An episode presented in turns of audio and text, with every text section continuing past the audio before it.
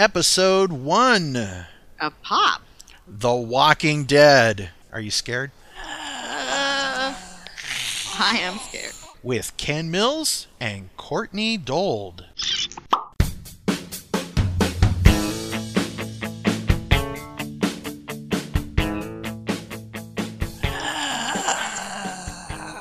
Excuse me. That was not me imitating a zombie. I was clearing the frogs in my throat. Welcome to episode one of Pop, a pop culture podcast. I'm Ken Mills. And I'm Courtney Cronendold. Ah, three names. It must be real. Who I don't would walk make around... that name up? Well, we want to thank everybody for listening to episode zero. We had a huge response, and you're out there. You're really out there. They like us. They really like us, Courtney. They do. Do they? Yes, it's true. It's true. They like us, and we thank you for jogging the recessed cobwebs in your mind with us. It was cool to see all the responses, and we are fulfilling one of our promises. And in episode zero, somebody asked for us to talk about The Walking Dead. And mm-hmm. today, we are going to talk about The Walking Dead, the phenomena of The Walking Dead. We're going to have two fine gentlemen from Canada, from the Talking Dead podcast. They will be here later. They're going to sit down with me in the Pop Cafe, and we are going to discuss all things The Walking Dead, all things Talking Dead podcasting, merchandising, and all that sort of stuff. And our first Canadians to appear on the show. Oh. How polite of them. It is polite. Canadians are polite. They are. They absolutely are. Uh, we really appreciate all the feedback that we've been getting on Facebook. And some yeah. people have left some iTunes reviews, and we will be reading those occasionally. And we've decided that our next episode is going to be about, are you ready? I'm ready. The Muppets. It's The Muppet Show!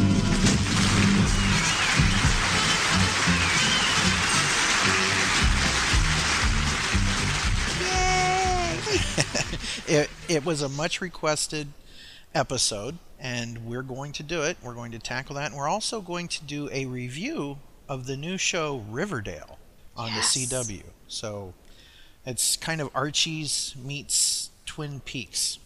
So it's it's very bizarre, but but we will get into that. So see us on episode two for that. Wow, we've had a lot of great response on the pop culture Facebook page, and you can find us at facebook.com forward slash group forward slash pop podcast. A lot of people hanging out there. We're we're growing. We're almost. That is cool. Yeah, it's, it's amazing. Uh, a lot of people are finding us, and we are now officially on the iTunes. So now we're big time. Here we go. We're gonna. Whee. We're just gonna pop. It's gonna be fantastic. The other day I put up a poll, and we're going to have the results of that poll in a future episode. But it was, you know, it's it's strange. In our world, it comes down to two all the time, right? Like, it's always two things. Whether it's two teams in the Super Bowl or, like, two car companies. For example, if I were to say, what are the two biggest car companies? It's probably Ford and Chevy, right? Sure it is. Yeah, and there's those people that'll fight, you know. Sure it is. Yeah. And like yeah. Marvel versus D C, or, you know, Coke versus Pepsi, things like that. It kind of comes down to one or two things. Yeah. And I was thinking, Courtney, you know, it's in, in an attempt to get to know you better, I'm going to ask you this question. Okay. Pop or soda? Ah. I, well, I don't drink it. Right. But if I'm going to order one, I, I say soda. But yeah. when I was a kid, I said pop. And that's because you're from the Northeast. Originally, right. right? Pop. Yeah. Yeah. Yes. My aunt calls it tonic. Tonic? Uh-huh. What century is she from? She's, I don't know. She's like seventeenth. She calls it sarsaparilla. No, I'm kidding. She... Who would like a glass of sarsaparilla? Someone give uh, me a tonic. A tonic. Yeah, that's that's kind of different. But uh, it, it's weird because it is a regional thing, right? Yeah. It's totally a regional thing. Like, for example, uh, I, I know that I grew up calling everything pop, right? But, like, mm-hmm. I remember going to Georgia once, and everybody called everything a Coca-Cola. Everything was a Coca-Cola. You uh-huh. could ask for a Mountain Dew, and it was still a Coca-Cola. Everything was a Coke. Everything huh. was a Coke. Yeah. Like Coke, I would hold yeah. up a shoe. It's a Coke. I'll take a Coke, you know. All right. It's going to taste weird. Kathy DeVinny writes on Facebook, I would love to hear discussions on comedy and music. And this is going to have to be like an entire show, right? Oh, God, yeah. I mean, because... There's too many things, yeah. yeah. But just off the top of, top of the head, what was the first song that you remember ever hearing that was actually a song on, like, the top forty radio that was a goofy song? You know, was it The Bird or They're Coming to Take Me Away or, you know, what was it? It was probably Pac-Man Fever. Well, there you go. That, I was little. I was, I was pretty young when that came out. And I remember that whole album. I remember Centipede was my favorite one because it was actually kind of had a nice melody. Mm-hmm. But Pac-Man Fever, I feel like, was the first time I heard a song on the radio, and I'm like, what the heck, you know? And there's uh, things like Disco Duck and, of course, Weird Al's entire catalog, right? You know. Oh, God. I've seen Weird Al in concert mm-hmm. a lot, actually. I mean, and so have a lot of your Zilch listeners because he opened for the Monkees. Absolutely. But yeah, but I think his best song is not a parody. It's an original song uh, called One More Minute that I think is so hilarious. And when he sang it in concert, he would have a boa on, mm-hmm. and he would go out into the audience and sit on women's laps and sing it in their face. Weird. I can't even talk about it. It was so funny. Genius. I think I was like thirteen, fourteen. I'm like, this guy is a genius. Like that just, that was it. I'm Weird Al diehard forever because wow. of that moment. Should we play that? Oh my God. One More Minute. Yes. It's so good.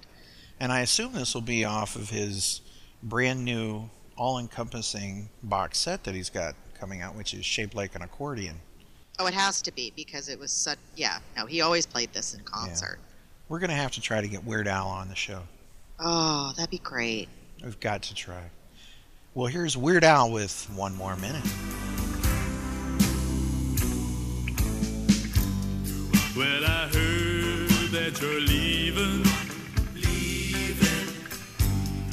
Gonna leave me far behind. So far behind. Cause you found a brand new lover.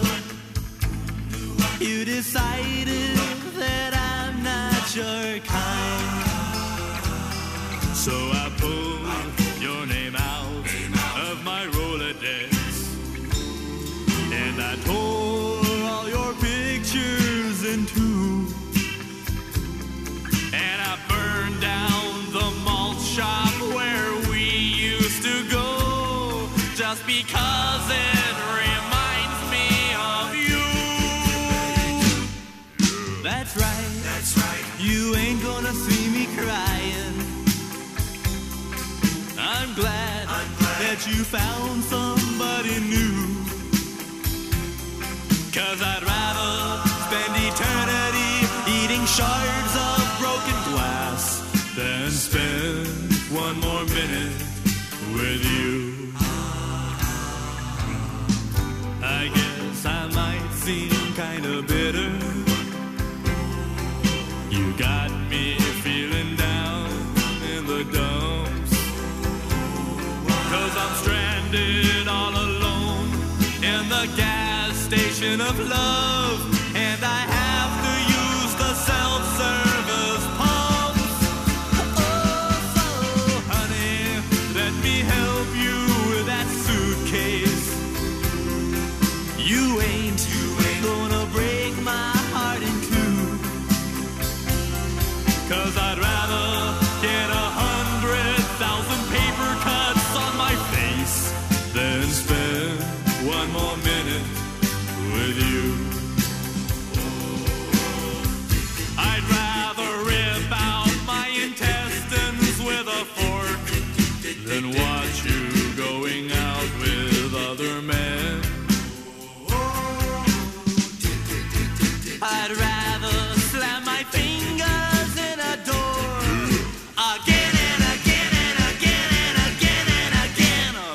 see what I'm trying to say, darling. I'd rather have my blood sucked out by leeches, leeches. Shove an ice pick under a toenail or two,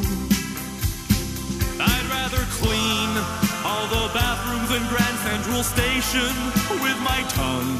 Then spend one more minute with you. Yes, I'd rather jump naked on a huge pile of thumbtacks, or stick my nostrils together with crazy glue. I'd rather dive into a swimming pool filled with double-edged razor blades than spend one more minute with you. I'd rather rip my heart right out of my ribcage with my bare hands and then throw it on the floor and stomp on it till I die. Then spend one more minute with you.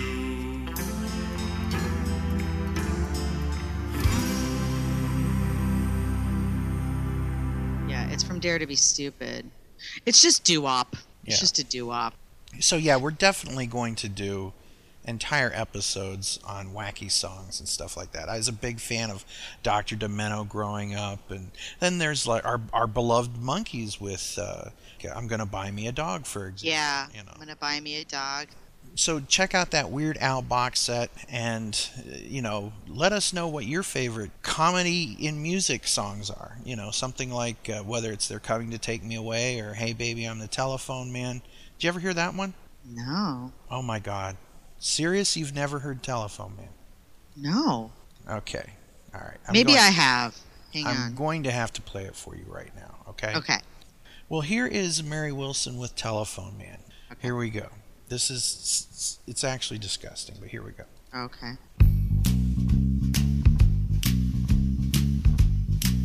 This was a hit. I rented my apartment on a Monday at one, singing do lolly lolly shaky bum shaky bum. Started moving in it on a Tuesday at two, singing do lolly lolly shaky do shaky do. Wednesday at three, I called the phone company, singing hey baby put a phone in for me. Thursday at four, he came a knocking at my door, singing hey baby I'm your telephone man. You just show me where you want it and I'll put it where I can. I can put it in the bedroom, I can put it in the hall, I can put it in the bathroom, I can hang it on the wall. You can have it with the bush, you can have it with the ring, and if you really want it, you can have a ding-a-ling. Because hey baby, I'm your telephone man. Can you believe that? And then he says, no, another fella's call you, tell him how it all began. Well, can you imagine? My heart began a thumping and my mind began to fly, and I knew I wasn't dealing with no ordinary guy. So while he was a-talking, I was thinking of my plan. Then my fingers did the walking on the telephone man, singing hey lolly lolly, hey lolly lolly, hey lolly lolly, get it any way you can, right? Oh, it's very weird. So I got it in the bedroom and I got it in the hall and I got it in the bathroom and I hung it on the wall. I got it with the buzz and I got it with the ring, and when you told me what my number was, I got a ding-a-ling and singing hey lolly lolly, hey lolly lolly, hey lolly lolly, just doing my thing. I've never done anything like this before.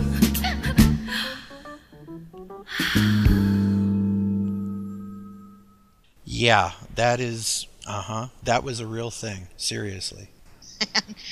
So here, here's the story of Telephone Man by Mary Wilson, okay? While singing some jingles in the studio in nineteen seventy-seven, she caught the attention of Jim Rutledge, who introduced her to Boomer Castleman, all right?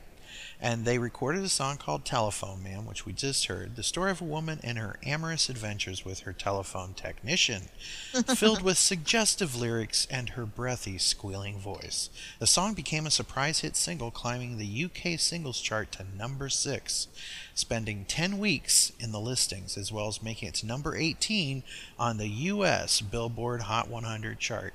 So Casey Kasem at some point had to read that. And now, here's Mary Wilson with Telephone Man. So at some point, that was a hit. And here's the weird thing. You ready for this? Yeah.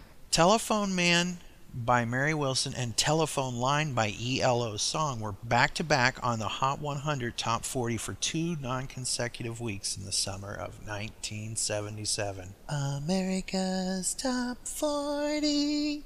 I'm Casey Kasem. But yeah, so so that's that's an actual thing. I remember that song coming on and my grandmother saying, "You can turn that off right now." Oh, really? Oh, yeah. Straight I up. Wouldn't have understood the sexual... Well, see, that was the thing. Know, I wouldn't like, have understood that as you know, a kid. nineteen seventy-seven, I was uh, fourteen years old, right? I didn't have it all together. Yeah. But I remember it, it, it piqued my interest because the song was just playing and, like, you'd be in the car and, like, my Aunt Vicky would be driving and just... Or, and get to another station. Mm-hmm. And it would be like, oh, I don't know what's going on with that song. So I would wait for it to come on like, oh, she's saying naughty stuff. You know, so it, it took me a while. Back in nineteen seventy-seven. Straight up. Are you there? Yes, I'm here. I was just finding like the worst song ever, which is Yes, Sir, I Can Boogie. It's on the radio all the time in Germany. Oh, my God. I've never heard it. Oh, okay. Hang on. You... Just... Just, you have to fast forward to the middle of the song because they repeat the chorus five thousand times. This song comes on the radio in Germany all the time, and I'm just like, ugh. Who does it? A Baccara? Fucking horrible. Like, I can't even handle it. I can boogie, boogie, boogie. Oh, that's great. I didn't, yeah, it's just horrible. Oh, no, there's... They,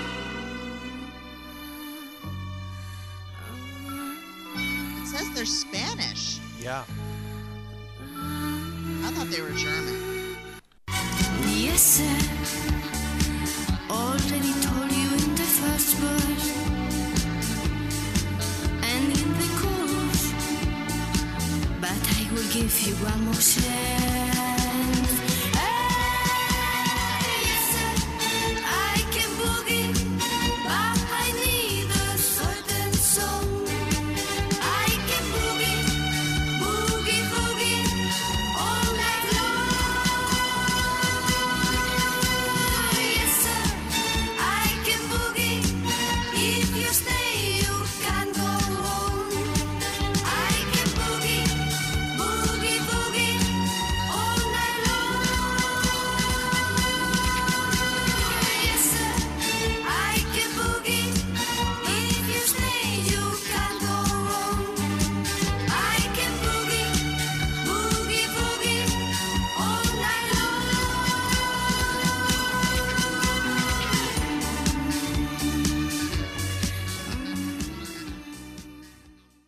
That sounds like ABBA gone wrong. It's so bad. And and the, the annoying part is if it comes on the radio, the I can boogie, they literally say it about forty times. I'm not mm. exaggerating. That's not It goes good. on for a solid like two minutes of that I can boogie, boogie, boogie. That, that is just god-awful and horrible. I wouldn't wish it's, that on my worst enemy. Oh, God, it's, I can't. And it's on the radio in Germany all the time. And I'm just like, ugh, turn it off. Courtney, when I said to someone, I'm going to talk about The Walking Dead, what was your reaction? I was very upset. You, you wept openly at first. I did. I am one of the handful of people who has never, I can't even talk about it. I, I really start to dry heave. I can't handle anything about zombies. I can't handle anything about zombies. Or, I I can't. It makes me like dry heave mm-hmm. and nope. upset, and I just I can't handle. I know The Walking Dead is this amazing show. My my aunt my on my on my father's side, she loves this show. She watches it with my cousin. They they talk about it all the time. I can't do it. I can't watch it at all. In fact, I was at, I go to Universal Studios mm-hmm. quite a bit because the year pass is right. pretty much the same price as admission. So. I go there quite a bit, and they have a Walking Dead attraction. They do. They do. And it's pretty cool. Like, when you first walk in, it's like a helicopter that's crashed, and you go into this hospital that have, that has been taken over by zombies. Well, I said, all right, I'll do it, even though I have a paralyzing fear of zombies. It's the one thing I can't handle. I mm-hmm. can't watch anything. So I went in with my seventy-year-old mother and my aunt and uncle who were in their late sixties. I walked in with the three of them, And when we got to the part where the hands were coming out through the doors and I started hearing people screaming down the hall, I ran out the emergency exit. You're like, fuck this, I'm tapping out. Yes. They made it all the way through and were like, it wasn't that bad. Mm. And I'm like, I maybe not to you, but I would have, I let's just say this, I'd need a new pair of pants, probably a new shirt because I would have vomited on myself. I really seriously, like, it makes me physically ill. Anyway, on with the show. Well, here's the weird thing. Like, for me, I've always been terrified of zombies ever since I saw Night of the Living Dead. That, to me, that movie has such a feeling of claustrophobia to it. Hmm. And it's shot in black and white, as you know. Mm-hmm. And it's just become this huge cultural phenomenon. And one of the weird things about it is, is that that was filmed not far from where I grew up. I grew up on the Pennsylvania-Ohio border. And uh-huh. uh, I had family on the Ohio side and family on the Pennsylvania side. And it was weird seeing that movie as a teenager, a very young teen, because when they would say that, like, emergency s- shelters have been set up in Sharon, Pennsylvania, or Meadville, Pennsylvania, I'm like, uh-huh. That's, I know where those places are. And as a kid growing up, we would, you know, see and hear things like, to me, if I saw something in Santa Monica, that place doesn't exist to me. I'm not from California. I don't. That's right. That's a mythical place to me. You know what I'm saying? Right. Beaches and, and sunshine in California and Beach Boy songs. That's all mythical stuff. That's that's nice and cool, but it's not real. These were places I had been, and not only that, but you would see like the guy who was the weatherman. He's in uh-huh. the movie as a reporter. So you had like these layers of what is real and what is not real, and it's almost shot like a documentary at times. So you saw people that were newscasters that were in that movie. Uh-huh. So that was another layer of weirdness. So not only am I hearing about the uh, emergency centers being set up in towns that I knew, not far from me, but there was the guy who's doing the weather, and now he's talking about the undead walking. And it's just kind of bizarre, you know. So there was those different levels. And I had an uncle who passed away. Uh-huh. And I went and saw that movie. And from then on, I would have these dreams that he would come back and get me. Uh. And that film has such a feeling of claustrophobia that there's no way out. And the sad thing is, is of that movie, if those people would have worked together, they could have survived the night. But that's always the way it is. Yeah. But then there'd be no movie.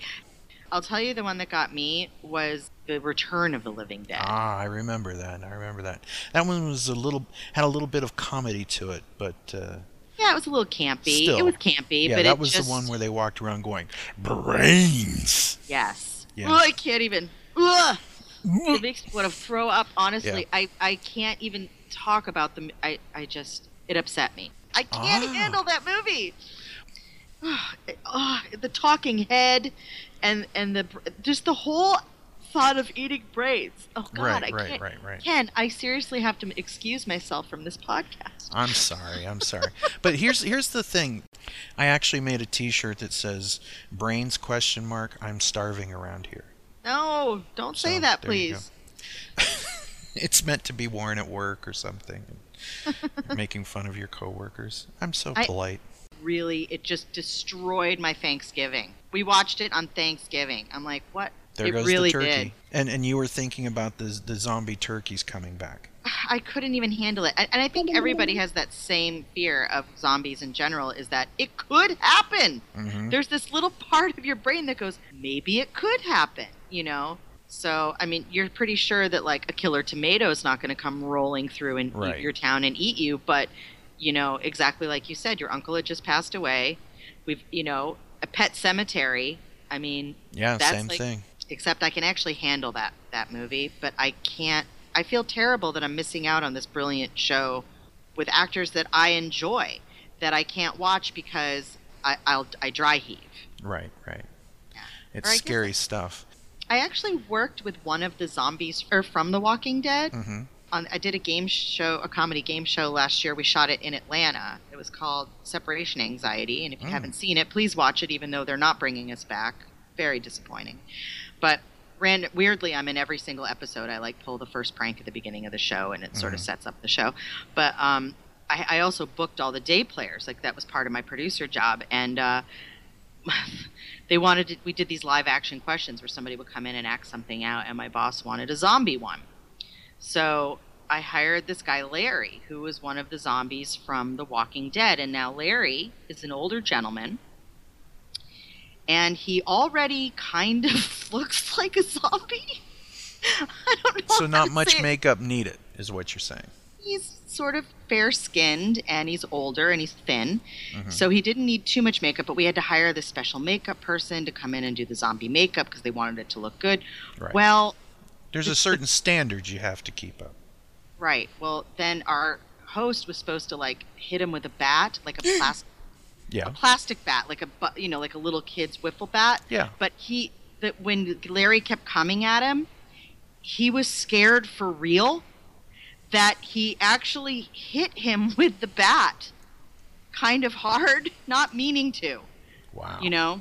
He was like, oh my God, I, you know, and, the, you know, we worked it out. It was, he wasn't injured or anything, like everything was fine, but he was just a little startled. But he really freaked out the host. He was terrified when he came in. Well, yeah. He, he didn't want to do another, we did a rehearsal, and he's like, I don't even want to do this. Like, he was totally freaking out. And so was I. Wow. I had to walk around with him all day. I'm just like, ah! Well, I'm going to go, I'm going to let you avoid this conversation. I'll let you sit this one out, and you, you won't have to worry about zombies getting you or anything. So I'm actually sitting here, dri- I'm like dripping with sweat. I'm sitting here soaked with sweat. Hot. I'm so terrified right now. I'm Hot. looking behind me. I'm like, oh God. I'm wearing a helmet, trying to protect my brains. Or what's left of it. Yes, exactly. Well, I'm going to go visit Chris Fairhurst and Jason Miles from the Talking Dead podcast, and we'll talk all things that go bump in the zombie universe of The Walking Dead. See you on the other side, Courtney.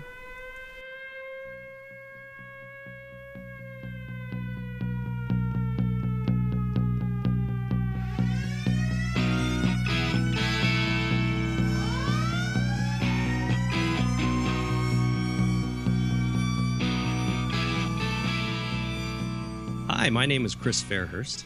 And my name is Jason Miles, and we're from The Talking Dead. And you're listening to Pop.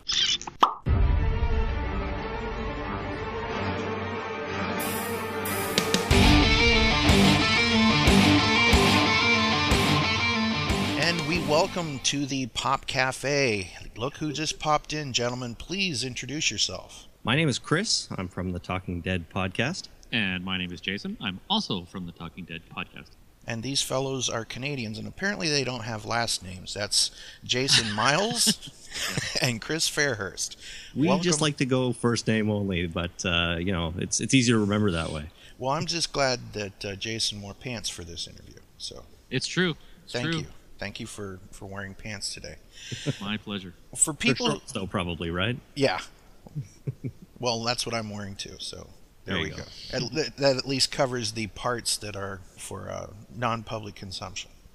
so, so you folks have a show called The Talking Dead. Now, let's not all get excited, everyone. This is not that guy that's on that T V show. Could you tell us a little bit about your show, The Talking Dead, and all of that name confusion? Well, there is some name confusion, but, you know, as time goes on, it's getting a little bit... less confusing, I think, for some people. There was a period where I got emails almost every day for people looking for the A M C show called Talking Dead. But that has really diminished in uh-huh. the last year or two for some reason. So it seems to be going away. But it was a problem for a while. We've been using the name The Talking Dead for seven and a half years now, which is, of course, longer than A M C has been using it. And mm-hmm. to at the beginning, it was even worse because, of course, my name is Chris, and that show is also hosted by a guy named Chris. So it was it was problematic at the beginning, but uh, people seem to be figuring it out. And the greatest thing is, I think some people found our show while, when they were looking for that one, and liked what we were doing and decided to stick with us. So it ended up kind of being not the worst thing in the world for us. Not the worst thing. And there's also just a slight, slight difference in the names. That, that show is called Talking Dead, and we're The Talking Dead. So if mm. you can make that distinction. It's kind well. of like Batman and The Batman. That's right. Exactly. Uh, if, if as long as you keep in mind there is a the there, then it's it's you, you know who you've got. Everything yeah. works out. Yeah. And, and Chris, it could be worse. At least your wife isn't calling you Chris Hardwick. Well, not that you guys know. Bro. Oh, in the yeah, heat not of on the passion, air. Not on you know, the air. You know.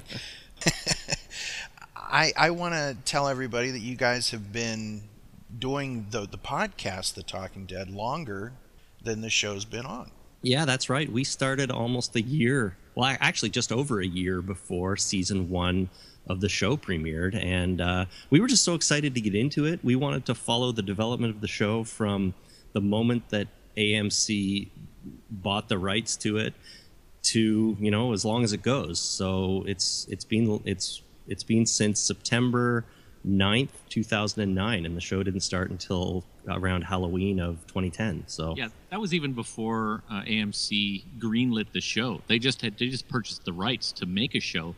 They didn't even make a decision yet as to whether or not they were going to make a show, and we started podcasting about it. Yeah, we just took a leap and thought, well, they seems like they're going to do something, so why don't we start? And back at the time, we just thought we'll just record. Not even on a regular schedule. Every time there's some news maybe or something to talk about, we'll do it. And we ended up going pretty r- regular early on, uh, you know, not quite weekly, but news started coming out fast back then of cast and all mm-hmm. that kind of stuff. So yeah. it was fun. Yeah, I went back and listened to your first couple episodes, and it's kind of funny because you guys really didn't know where this was going to go. You know, it was almost like, well, hopefully this will actually wind up on air. So, yeah, I mean, that could have blown up in your faces quite easily the way things go into development hell as far sure, as entertainment but we, goes. I think we also sort of figured what could what what did we have to lose? Just right. why not why not start it, have some fun, and if it doesn't go anywhere, then uh, whatever, we'll we'll find something else to do. But here we are, um, seven years later, and the show's still going strong. So, yeah, and it is a wildly successful show, and I'll tell you that. I'm a fan of the show myself. I, I listen to you guys every week, and as a matter of fact, I'll I'll tell you I'll tell my audience how good your show is. I don't like the show Fear the Walking Dead, but I will listen to your show about that just so I can keep up with you guys. Fun. Yeah, and, that that's cool. I mean, Fear, of course, is the spinoff of of The Walking Dead, and Uh, I I had a fairly good experience with it in season two of that show. Mm-hmm. I thought um, we cover it a little bit differently on on our podcast. Mm-hmm. Uh, we don't do like a feedback show for it and stuff like that, and we don't really recap it in the same way. But I, I enjoyed season two of that show, and I think I'm looking forward to season three. I think I I mirror Chris. You know, the first season of uh, Fear the Walking Dead was okay. Uh, the second season was uh, was better with some issues, but uh, I think it's uh, it's got a lot of potential, and uh, I'm looking forward to where it's going in the future. Ken, what is it about it that, that you're not so on board with? It's just not that good. It's the Casey okay. Affleck to the Ben Affleck. It's just not right. that good. And uh, I think there's a lot of things that are done just to grab attention, and they usually fall flat or don't really go anywhere. Right. And it's just a drag, a well-known drag. You know, it's it's just not that good. Uh, it, you can shine it up as much as you want, but I, d- I don't like any of the characters. Like, you think about Seinfeld, right? It, it's it's a show about people that are really despicable people. Every character on Seinfeld is just looking out for themselves, and they're selfish and all that. And that's kind of like the same thing that I get from this. Whereas if you if you look at The Walking Dead, you've got Rick who cares about his kid. But I don't see Rick wiping out an entire village of people just to save just one, you know, just to save his kid. I think that the mother on Fear the Walking Dead, she makes really bad choices. I think that's the nicest way to put it. Right. the the thing that let me down about the first season of that show, I think, was just that we were promised a show about the early days yeah. of the zombie apocalypse, and that's not really what we got. And they that zoomed right by that. They just... Whoosh.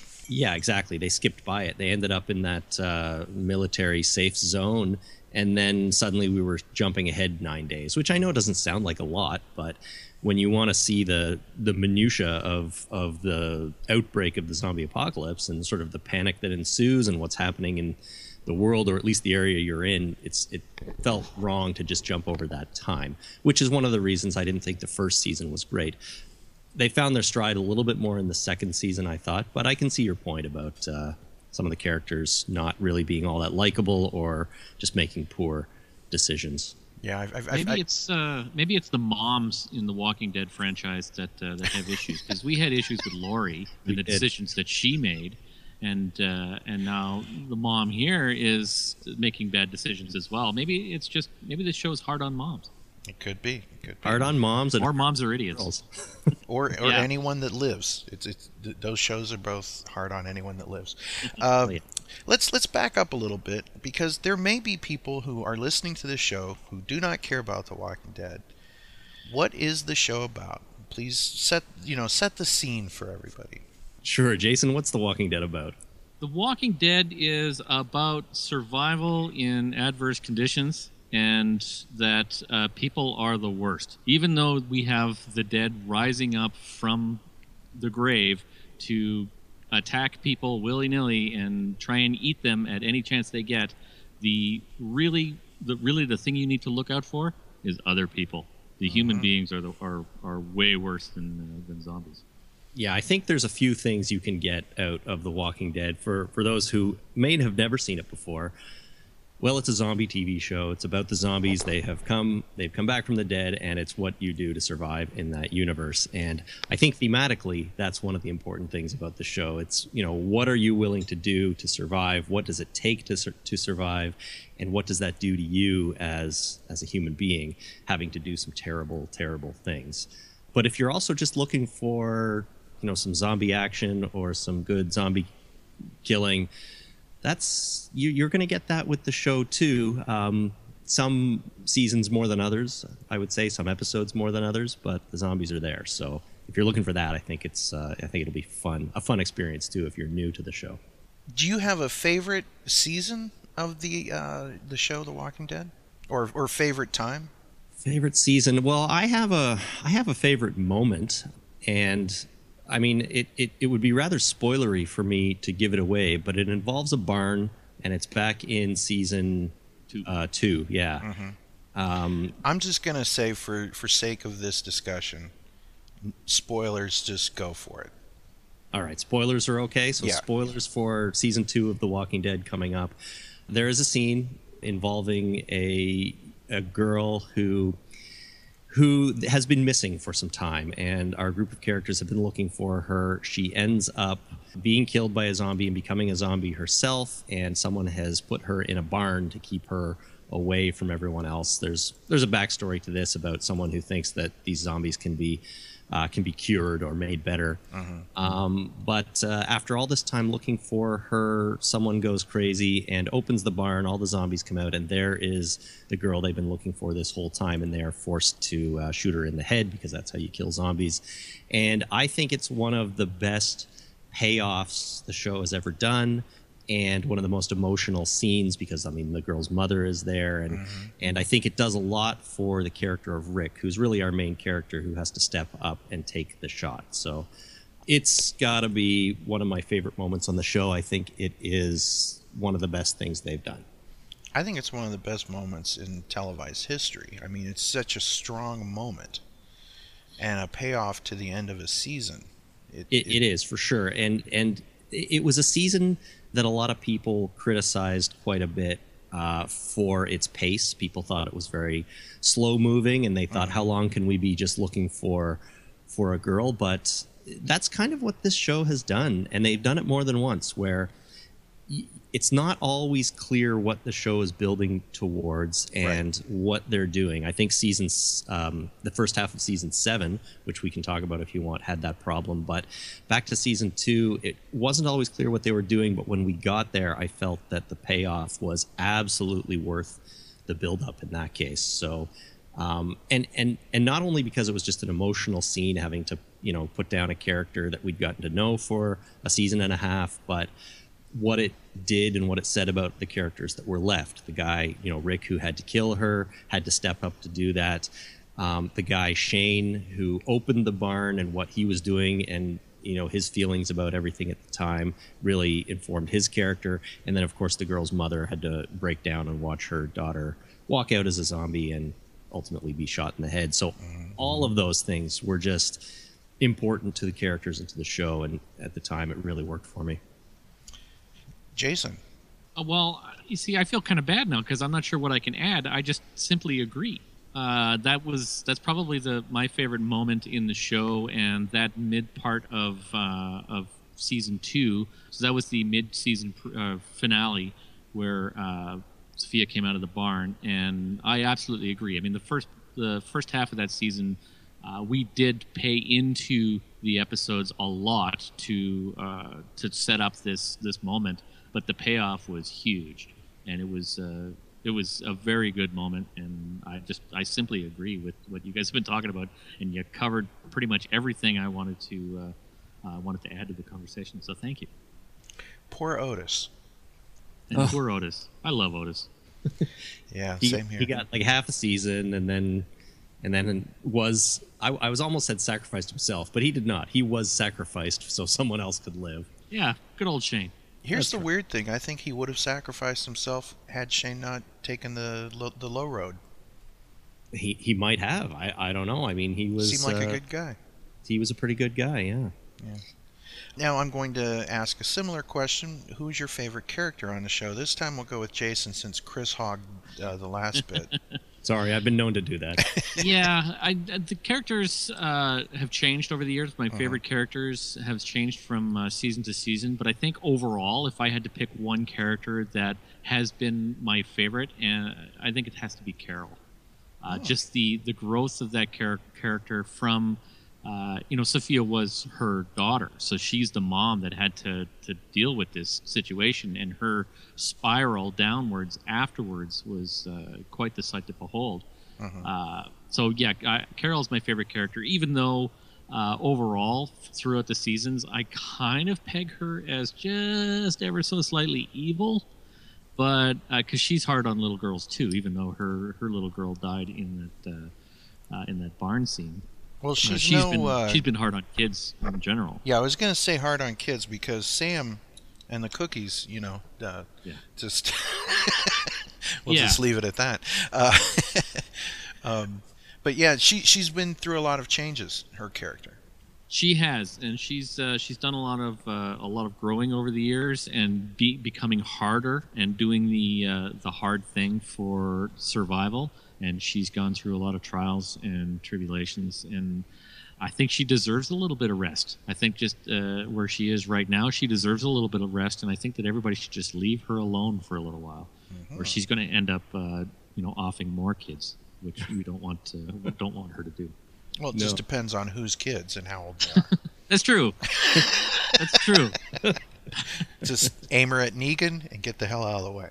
Uh, yeah. Chris, do you have a favorite The Walking Dead character? You know, it's it is really difficult to choose a favorite because, like Jason said, it does sort of change over time, and and I don't know if I do. I'm I'm actually looking at the list of characters right here, right now, and, and I can think of things about all of them that I really that I really like, and you know, occasionally things that I that I dislike. But you know, maybe this is an unpopular choice, but right now, let's go with Eugene because I think uh, I I think that he he's played really well by uh, Josh McDermott, and I think he's funny, and I don't think they've overused Eugene in a long time. He's always kind of been there, but he hasn't been he hasn't been a huge part of, of an episode for a long time, or really ever. And uh, and and I I always enjoy sort of seeing Eugene on screen, and just the way he's played and the funny voice and the hair, I, I think it's I think it's a bizarre character for a show like The Walking Dead, because in a lot of ways he's comic relief, but he's not always. He's he's also, you know, always he's he's scared and emotional and things like that. So trust me, I'm smarter than you. Why the hair? That's classified.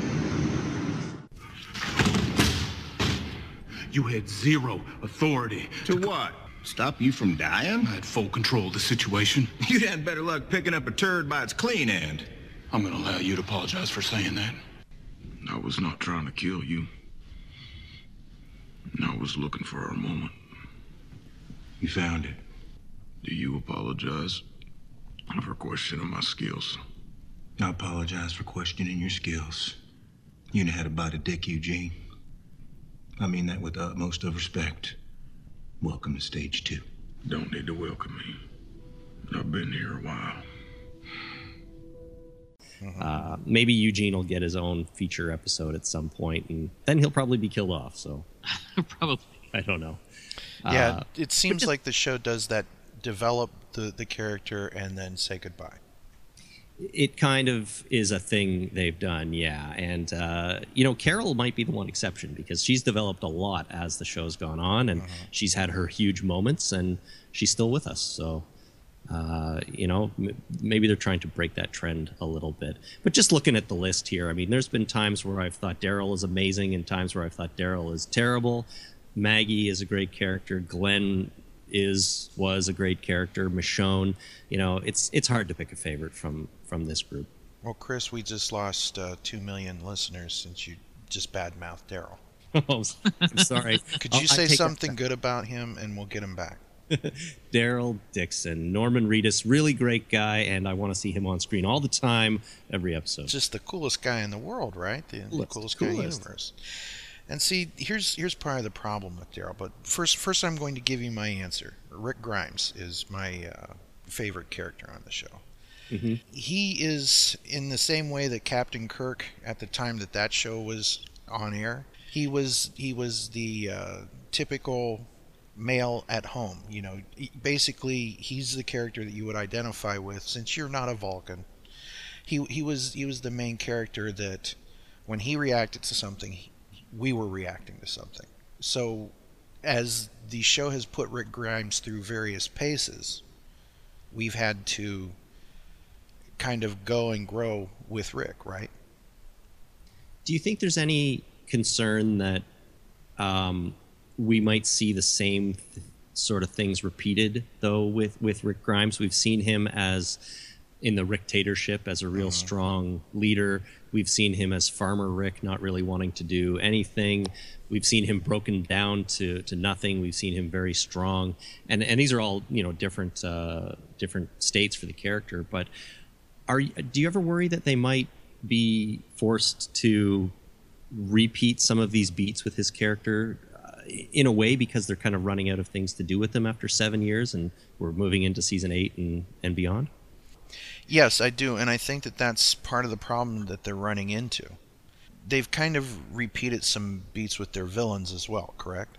So, yeah. In that same sense, they're trying to get Rick to a certain place, and then it's like they have to do it over again. And it seems kind of weird, because Rick is not a moron. But occasionally the show writes him as a moron. Like, why do you have to learn the same lesson again? On the other hand, let's take a look at real life. You know, uh, how old are you guys? I just turned forty-two. Mm-hmm. I'm slightly older than Chris. And I'm the oldest bastard in the room at fifty-three. But there are times that I'm like, gosh, I thought I learned this lesson when I was twenty. So... Well, that's that's one of the tenets of life, is that yeah. a lesson will be repeated until you learn it. Uh-huh. And that's a fair point, yeah. I mean, uh, there are things all the time that you think you know and you don't. Or uh, just things that uh, you, you you change your mind on as, uh-huh. as time goes on, right? And so it's not inconceivable that that's, that's happening to Rick as a character, too. Right. But there's also this small little thing that uh, I don't think that a lot of the audience takes into account. We've mentioned Carol and the changes she's been through, and we've mentioned the changes that Rick has been through. Like, for example, Carol, people seem to not understand what she's going through right now, and that she just needs to be left alone. Because when they were a ragtag group out in the wild, it's one thing to become a murderer and to change your moral compass to fit the situation. But as you get closer back to society, you have to start asking yourself questions and deal with the rationalization of what you've done and what you had to do to stay alive. So it's one thing to say, oh, it, it's just horrible that Carol did this or Rick did that or whoever. But then when you get back to a place like Alexandria, where it seems like everything was all nice and normal again, then it was time for Carol to make that list of how many people she had killed over time. And a lot of people didn't, I feel in the audience, didn't take that into account. The actual morality play that Carol was going through. Yeah, I guess that's when it, when when you get back to a little bit of civilized society, that's when it forces you to really face what you've done to get there. Um, yeah. Whereas before, when you're out in the wild and things are just still crazy, you're you're still doing the things that you need to do rather than uh, thinking about them and getting any perspective. So Carol just needs some time off. Agreed. Absolutely. Agreed. I noticed that none of the three of us mentioned Daryl Dixon as their favorite character. Yeah, well, Daryl Dixon, I mean, I think he's a good character, um, but I, has he been a little one note? I guess he's changed a bit over, over seven seasons. Uh-huh. No, I do find him a little bit maybe less developed than uh, than some of the others. Uh-huh. He is, for all intents and purposes, the Fonzie of the show. He's the guy that most of the merchandise seems to be built around. He's the cash cow of the show, correct? Would I mean, would you guys agree with that? I, I don't know if I'd say he's all the merchandise, because there's merchandise. There is a plethora or yes, a plethora yes. of merchandise for mm-hmm. this show. But you're right. He's the one character who is not in the source material, which is a comic, that people have latched on to like crazy. Mm-hmm. Now, I guess we need to let people know that The Walking Dead, the comic book, and The Walking Dead, the T V show, are two different things. The same source material, but they veered off into their own realities. Yeah, for sure. Um, they come and go. Uh, I mean, the, the show sort of swings back closer to the comic every once in a while, and then it swings farther away. But uh, they are their own thing. They aren't canon with each other as far as I can tell. Mm-hmm. Now, do you think that Daryl is, well, I wouldn't say this season, but would you say that, that we've kind of went as far as we can with Daryl, or do you think that there's much more to come as far as character development? Uh, Jason, what do you think? Yeah, that's a that's a really good question. Uh, I don't think we've come as far as we can. I think mm-hmm. we've come a long way, and I think he's been, like Chris said a little earlier, he's been a little one-note lately. I think that uh, he needs to have some additional character development, whether that's you know a more a, a richer backstory, or whether he needs to uh, I don't know fall in love, maybe. uh, something like that, you know, give a little bit of a Daryl love story in there, or maybe a love triangle. Mm-hmm. Uh, I, th- I think we can go places with Daryl. I just think we haven't in a while. I also think that on a subtext level, we've went really far with Daryl, though.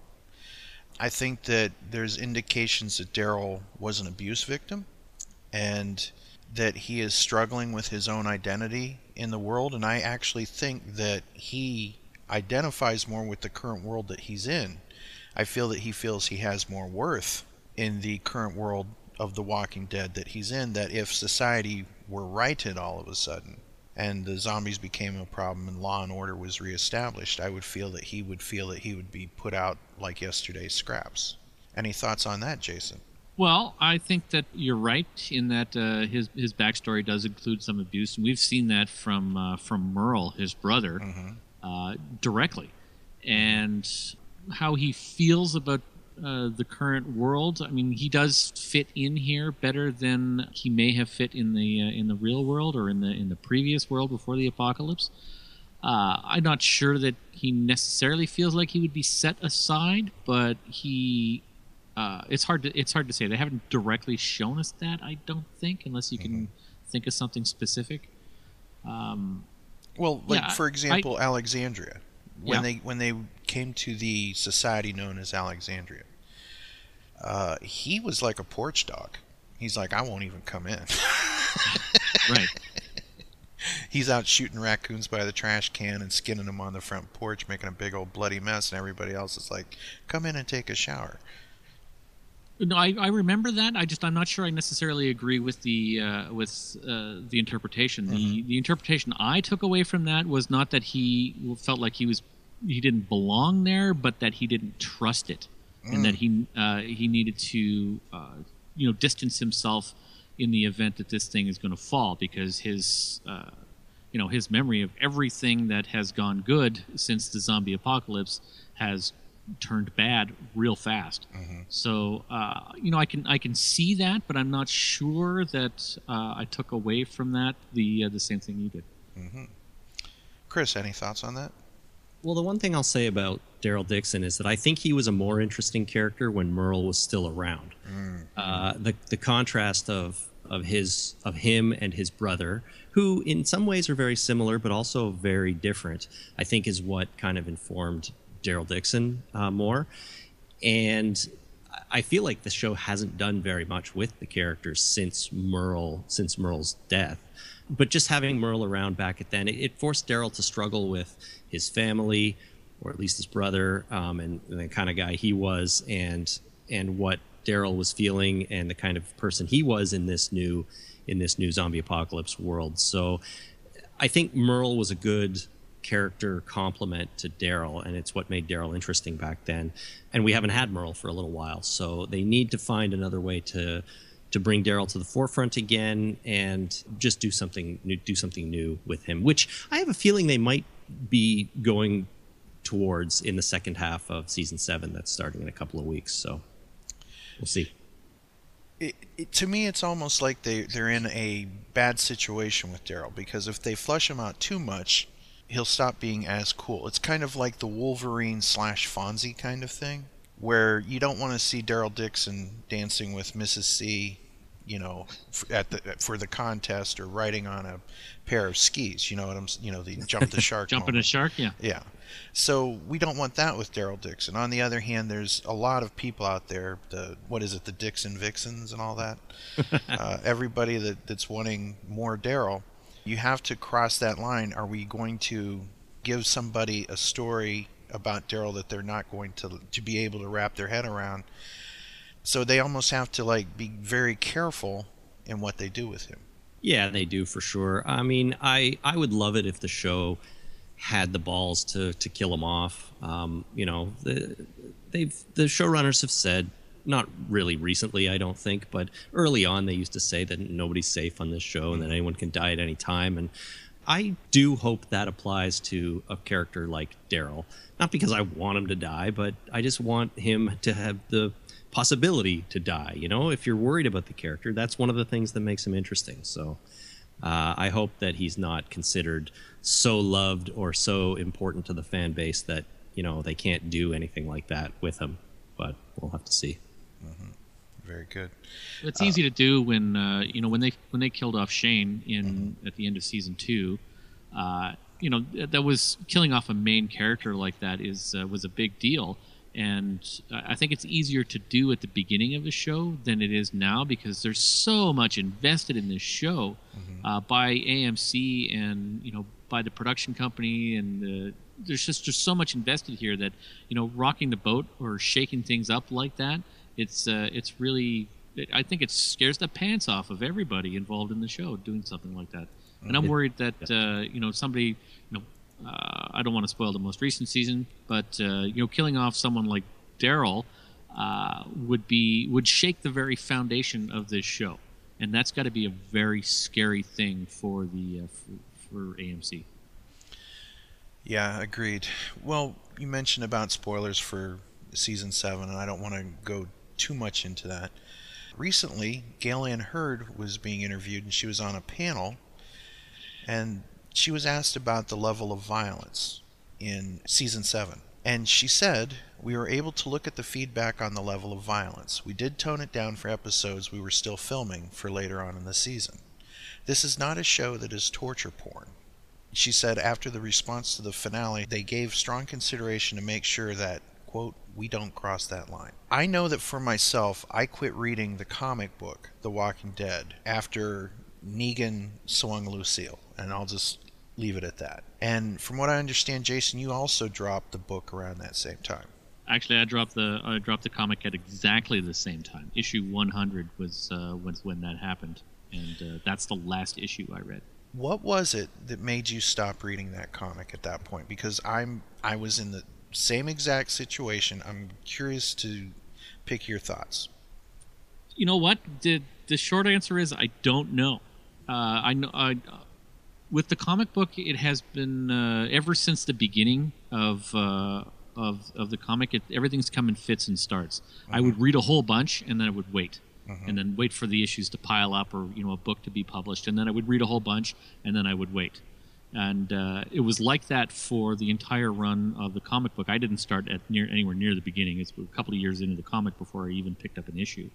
But when it got to issue one hundred, it was such a big deal, and I bought, uh, there was like nine different covers of that particular uh-huh. issue, and I got a package of all of them, or most of them. I think there's some really rare ones. Uh-huh. But uh, at that point, I you know, I had binge read up until that point, and then I started to wait again.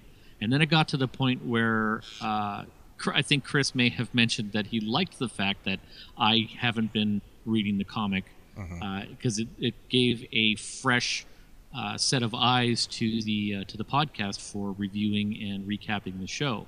And at that point, I just never picked it up again because, you know, I, I agree with Chris that, uh, you know, having a fresh set of eyes, and I like to do that in the podcast in general, is uh, I tend to not read anything about the uh, uh, about a particular episode until after we've recorded the podcast or even after we've recorded the feedback show, so that I don't have any kind of taint from any kind of popular media on this show. I try and go at it as fresh as possible.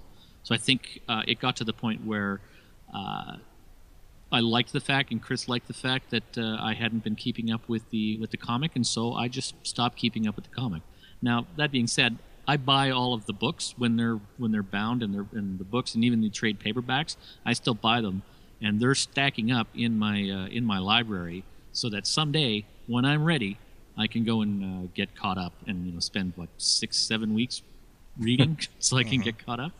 But I, I don't think it was any, to, you know, to definitively answer your question, uh, I don't think there was any specific reason within the comic that led me to stop reading. I think it was just external life that, uh, that prevented me from reading it for a period of time.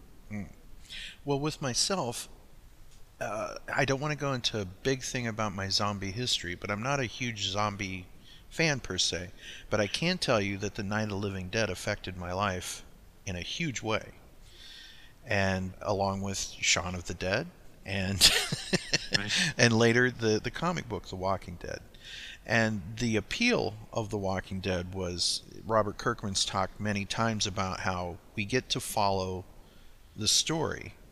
You know, usually there's a a zombie movie and it comes to an end and that's it. That's the last time you see or hear from these characters. This was going to be an ongoing trip through that world. At the point that we're talking about at issue one hundred, it stopped being about the zombies and became about something more. And that really bothered me.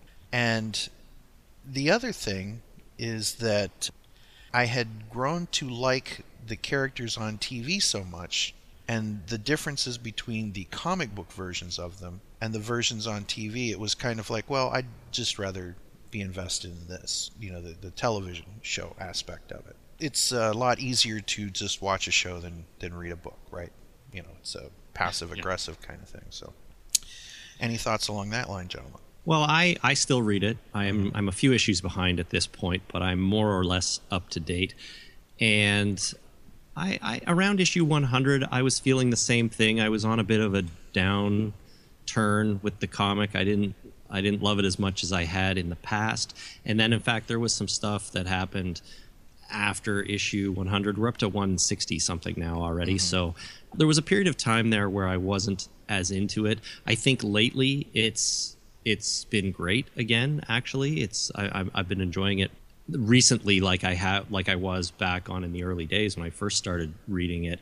Um, but in a way, I continued reading it after number one hundred because I'm a little bit of a completionist in a way. Right. I have a hard time starting something when it comes to pop culture, like a T V show or a book or anything, and not actually finishing it. So I got to one hundred, and even though I wasn't feeling amazing about the comic, I thought, but it's still going, and I need to know where this where this story goes. And so I continued reading it, and uh, I continue to this day. And it's it's a double-edged sword in terms of, of doing the podcast, because on one hand, I enjoy being familiar with the source material and how it can kind of give you an idea of where the show is going. But on the other hand, I don't always love having that idea of where the show is going. Um, I wish, in a way, I was a little bit more, a little bit more blind to what might be coming up. So mm-hmm. I'm I'm kind of conflicted on on reading the comic in a lot of different ways. Yeah, I know that when we got to a certain point this last season, my stepson looked at me and said, well, now what, you know, what happens to this character? And I said, I'm with you now. I don't know anything more than you. So it was kind of nice because yeah. all along the way, I've been kind of like the uh, the Walking Dead guy, right? People say, well, does this happen in the comic? And no, no, it's completely different. Carol died a long time ago, but over here she's still alive. And, you know, just to point out the differences. Or was Daryl as cool in the comic book? There was no Daryl in the comic book. So it's... Uh, Are, do, do you guys ever think that uh, Robert Kirkman regretted not making Daryl a comic book character? I don't know. I, I there had been some talk a number of years ago about Daryl Dixon, yeah, showing up in the comic, and mm-hmm. I think did he he may have even commented on that, but it it never happened. Uh, I don't think he. Well, who knows? I don't. I wouldn't say he regrets it. The comic is still extremely popular and, yeah. and has its own characters that aren't in the T V show. So uh, uh, I don't know. Plus, you'd also have to pay creator rights to use Daryl at that point. I would think so. Yeah, Daryl would be owned by someone else other than than Kirkman, maybe. So everybody that had a hand in his development would get a cut. So yeah, you know, there you go. Do you think the show was too violent at the start of this season?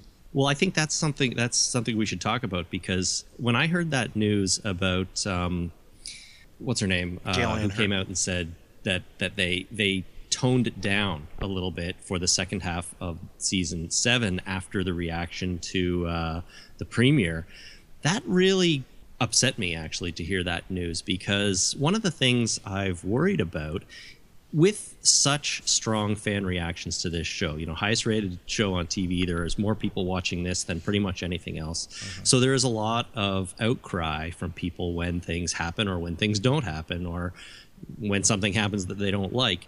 And I've always thought that it would be a terrible idea for the show to tailor itself around that kind of outcry. And you know, I'm not saying they shouldn't listen to what fans are saying and, and hear them, but at the same time, the people who are making this show, the writers, the producers, they've got to make the show they want to make, and they've got to tell the story they want to tell without too much outside influence, because I feel like that's just going to um, muddy the waters a little bit of this show. So I was really concerned when Gail Ann Hurd came and said that they've, they've toned it down um, for the second half after that outcry.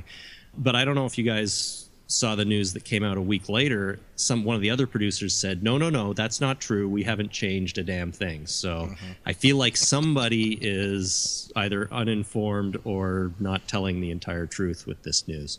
I believe in Gail Ann Hurd. I think she's telling the truth, and the other producer's trying to uh, pull things back a little bit so that uh, people like you who are annoyed by this uh, statement that she made uh, aren't as annoyed anymore.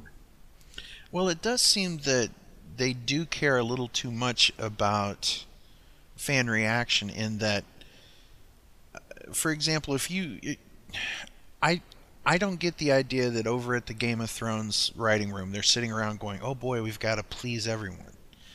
Because they, they've got a strong course, they're set on it, and they go. And I get the idea that with The Walking Dead, it seems like Uh, they're waiting to hear from the crowd, thumbs up, thumbs down. And whenever they they, they... they seem very reactionary to their fans in that sense. And to me, if you're creating art, that's not necessarily a good thing.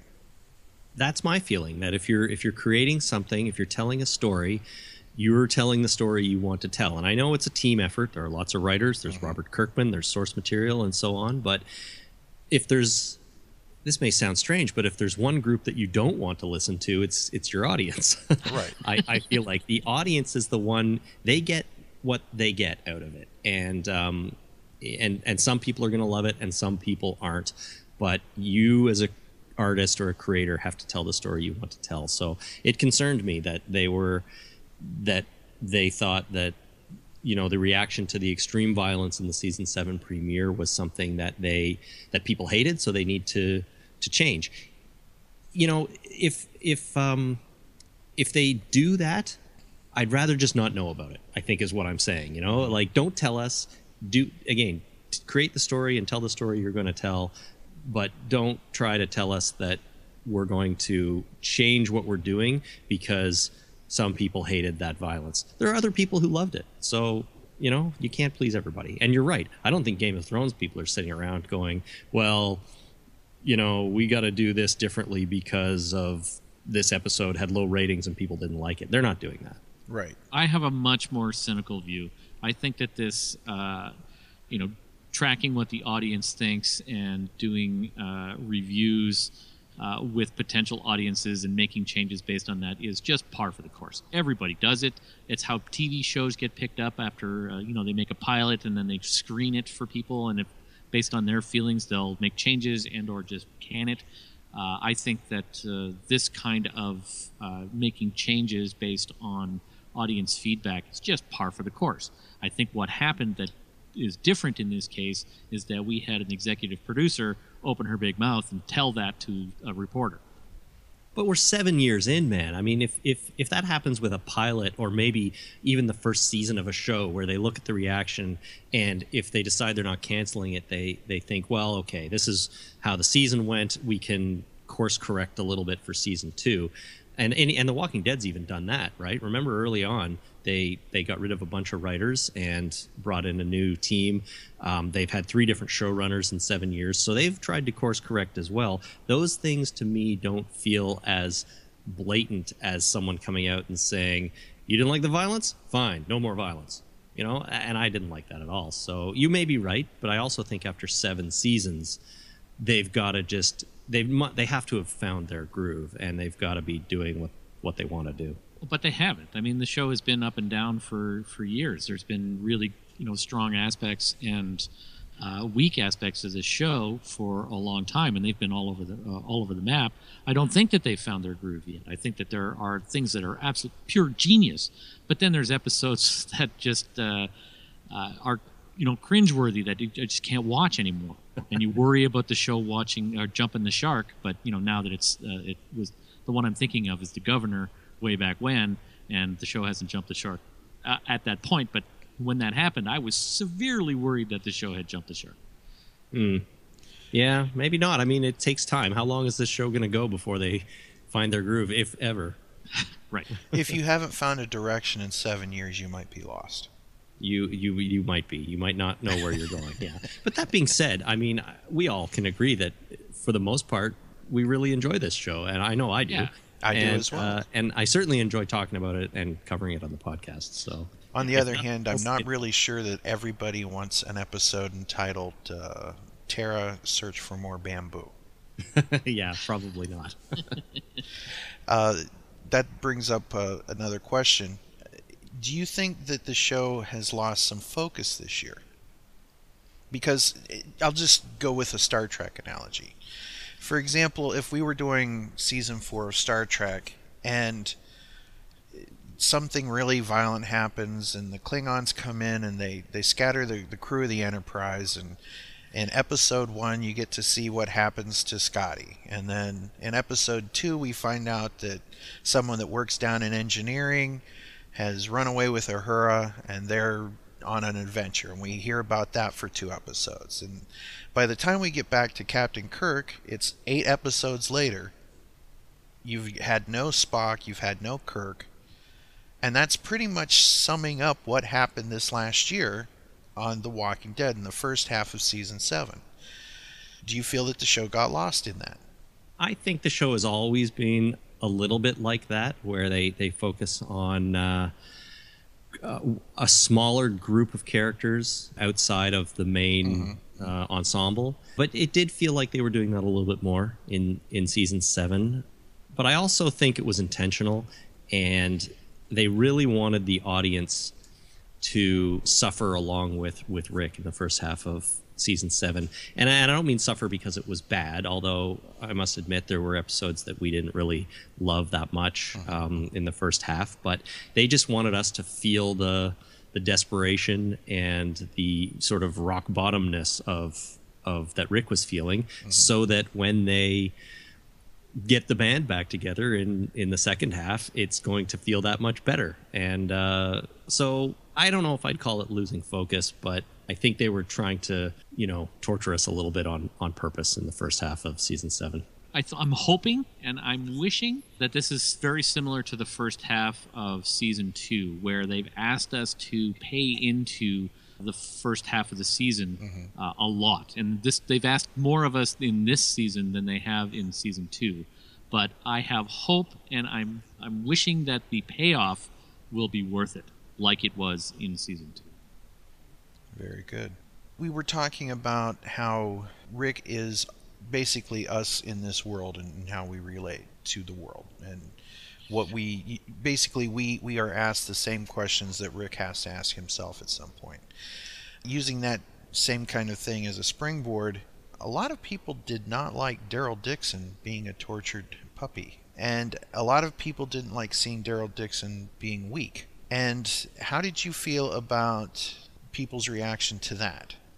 I, I didn't mind seeing Daryl Dixon being weak. I, you know, we, we were talking about his character and what they have to do with it, and maybe that's something they can do to uh, take him down a peg. What I liked about it is that he seems to be the first character that we know of that Negan and his crew haven't really been able to to break. Right. You know, he was forced to kneel and things like that, but he never really became one of Negan's cronies outside of what they absolutely forced him to do. So I think that's kind of an interesting thing about Daryl. And uh, even though he was weak and he was torn down, he was never truly broken. So um, I, I kind of enjoyed seeing that. I think I think that those elements of Daryl's character and the story they're telling with him right now are steps in the right direction for that character. I agree. Any thoughts, Jason? I simply agree again that uh, I didn't mind that uh, Daryl was, you know, a tortured puppy, and mm-hmm. I think that this just uh, leads into uh, the shit kicking he's going to, to going to give to Negan as a group uh, in the next half of the season. Well, there is one part of them coming together at the end of the first part of the, the, the last episode of season seven, where the characters reunite. And I felt that when I saw Daryl hugging Rick, I thought that was a pretty amazing moment. Yeah. Because in the real world, these guys would be adversaries. Uh, Rick would probably be perceived as the guy who's just harassing him whenever him and Merle are in town or something like that. And uh, in a lot of ways, I think that Rick is the only man who's ever seen uh, be a good father. You know what I'm saying? I think that he's the only role model that, that Daryl's had that's been a positive role model on him. And I, I think that when that hug happened, you kind of saw that. And when he was looking out for Carl, when he was in the evil lair, we'll just say that, that uh, kind of saw that uh, he kind of wished that he would have had that kind of person care for him as he was growing up. Yeah, I, I think on the other hand, um, Daryl has always been sort of second to his brother, right? He's always been told what to do by his brother. So right. In a way, that's where he's comfortable, just kind of being told what to do, being... Um, being second in command, so to speak. So I think the relationship with Rick, it, to me, makes a certain amount of sense in that Rick is the number one guy. Daryl is his, uh, you know, right-hand man maybe or or whatever. Um, I don't know that they'd necessarily be at odds all the time um, unless Daryl wants to step up and make a change in his life, because I feel like sort of being the... what's the word? Not second in command, but just being dominated by somebody else is something that's he's experienced his entire life. So maybe yeah. that'll make him push for a change, but I think it also explains the way he he uh, relates to Rick a little bit. Mm-hmm. Jason, any thoughts? I agree, but uh, yeah, I think that uh, I'm not sure that they would be at odds, other than the, you know, Merle strikes me as someone who didn't strictly obey the law, and if Daryl was uh, second to Merle, and they were just going through town as uh, as you know petty thieves, let's say, then uh, you know Rick being a sheriff, they might be at odds uh, on different differing sides of the law, but yeah. personality-wise, I'm not sure that they would be necessarily differing. Oh, agreed. I'm. I was when I when I was talking about that. It, it was in the sense that Merle would be uh, in the captain's seat as far as Daryl's life, and whether Daryl wanted to be involved or not, Merle's kind of like a force of nature. You're just coming along with him, you know. Right. So if it's gonna, if it's time to rip the copper out of someone's house or go on a beer run, he would probably take Daryl with him. You know what I'm saying? So probably. I could just see Sheriff Rick eyeing their vehicle as it goes in and out of town. You know? Yeah, so, oh, sure. I, I just can't imagine uh, Daryl and Rick having tea and crumpets, and Merle being there. Let's put it that way. You know? No. There's so much I could talk to you about the show, and we'll have to do a sequel to this at some point and talk about why zombies. But I want to talk about something uh, kind of a little bit more personal. Why podcasting? What is it about podcasting that brought you to this table? Well, I have a love for broadcasting. My dad was a radio broadcaster, so uh-huh. it's sort of in my family a little bit, and I don't work in broadcasting um, in terms of the day job anyways, but uh, I always thought that podcasting, when it started, you know, to come to life a long time ago, would be something that would be fun to do. And uh, Jason and I have podcasted together for a long time before we started The Talking Dead as well. I mean, nobody listened to us back then, but we sat in front of microphones and we, we recorded ourselves and put it out on the internet, and we called it a podcast. So um, I just think it's it's great fun, and it's turned into so much more than a hobby for me anyways, that uh, I can almost not, I can't imagine not doing it now. So, um, you know, that's, we just, we were, we just wanted to hang out and talk about T V and pop culture and stuff like that, and uh, podcasting seemed like an awesome way to do it. Yeah, I mean, the when podcasting first, when I first became aware of podcasting, I found it amazing that people could just uh, you know talk into microphones and release it on the internet, and other people may or may not listen. And the barrier to entry was so low that uh, I thought it would be you know, an interesting, interesting thing to do. And a couple of things. One, I've always been a performer. My whole life I've uh, performed in some way or another, and uh, I've never had a fear of speaking in front of large groups of people. And this kind of leads that uh, leads to that same kind of thing. It's uh, it's kind of like a performance, uh, and I do enjoy talking about this, and I do enjoy talking about topics that I'm interested in, and this is one of them. And the second thing is, this is the You know, Chris and I, when we podcast, it's the same conversation we would have whether we had microphones in front of us or not. Uh-huh. Uh, you know, Chris and I, we've known each other for a long time. And when we first met, we ended up in this small office out of the way of the rest of the people in the in the office, because we worked together. And we would have conversations like this. I remember we had an argument for days as to whether or not you could teach a monkey to ride a unicycle. Just about breaking that down into whether or not you could get the monkey to want to ride that unicycle, whether through torture or whipping it or through incentives like, uh, you know, whether it be the carrot or the stick. So these are the kind of conversations we would have anyway.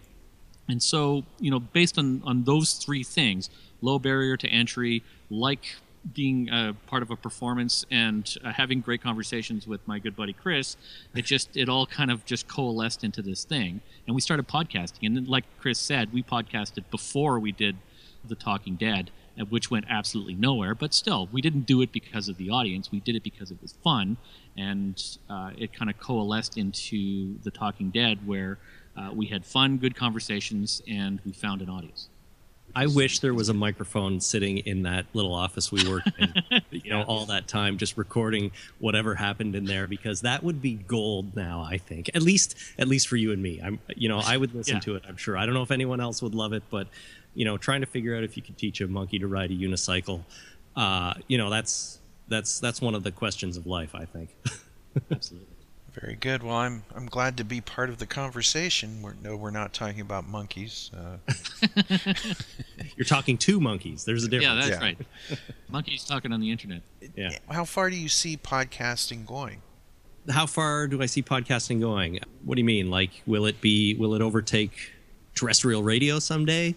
I think it's very different, and uh, and I don't think so. But I think podcasting is already. People are already making a living on it. You know, mm-hmm. there are podcast networks that are huge out there. And a, a guy like Leo Laporte and This Week in Tech, I almost hesitate to call that a podcast anymore because he's he's just so prominent in, in the industry. But mm-hmm. there are definitely other people that are doing podcasts that are making a living for it. So it has become a real thing. It has become a job. And you know, hopefully um, it'll just continue to, to go that way, I think. I think that it's uh, it's going to grow, and I think the barrier to entry that I had uh, mentioned earlier is going to continue to to grow.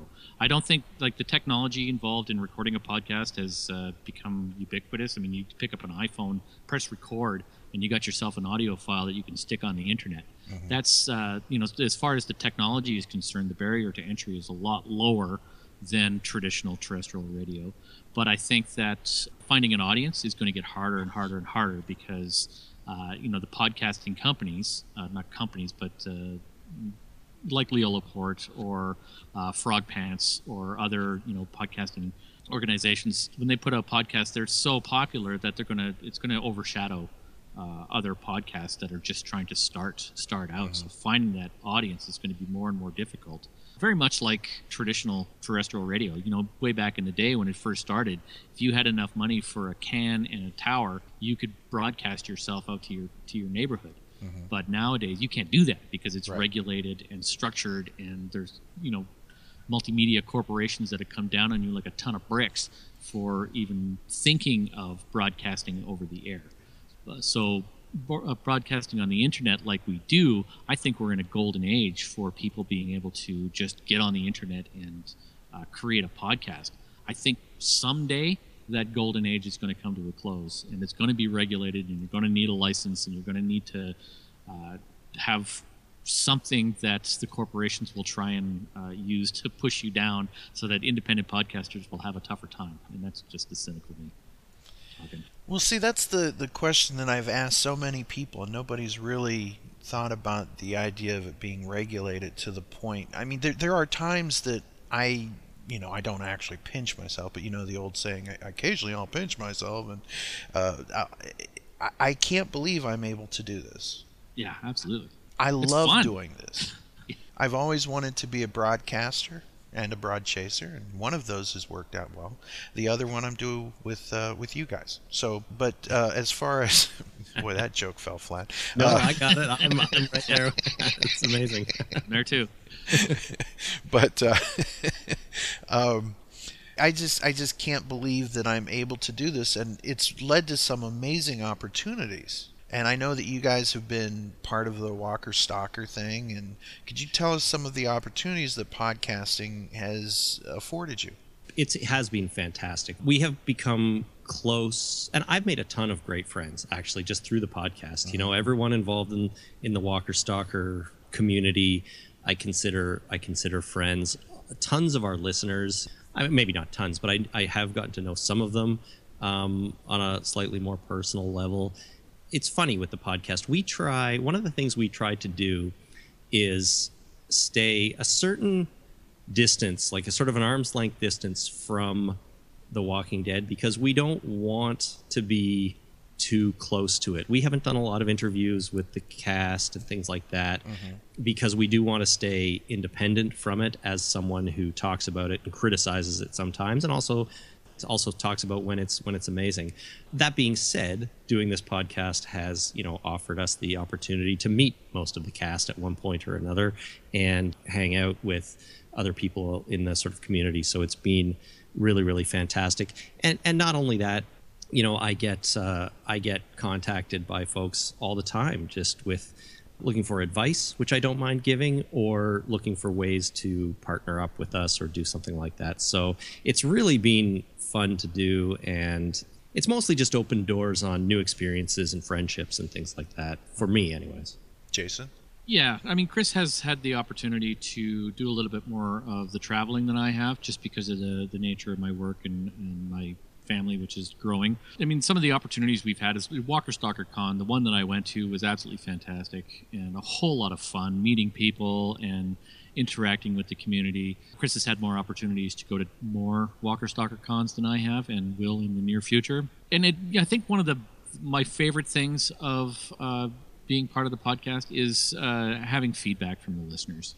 It uh, you know, we talk, we're just two guys that talk on the internet, right? Uh-huh. We just give our opinions of the show and talk about, you know, review the show, break down the show. And then we get feedback from our listeners, which gives us a whole other level of insight into uh, into the show in general, like opinions that Chris and I would never have, or thoughts that we would never have, come up in the listener feedback. And it just, it makes it so much more fun.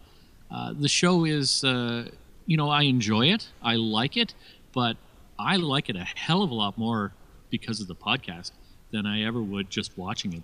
Uh-huh. There's shows out there that uh, that I watch and that I enjoy, but uh, this show is more fun because of the listener feedback, because of being able to interact uh, with people. And the opportunity to do that is just by far uh, the best thing about this podcasting thing. Well, yeah, it's funny. I don't I don't say it all that often, but we do two shows a week, right? We do we do the recap show, and then we do a listener feedback show. And in a way, I enjoy the listener feedback shows a little bit more because it involves that communication from other fans and just getting to hear what they think and reading their emails and playing their calls and talking about that. So I love it all, but that's is one of the most rewarding parts about it, to to be able to communicate and, you know, just have have the conversation with with all these other fans.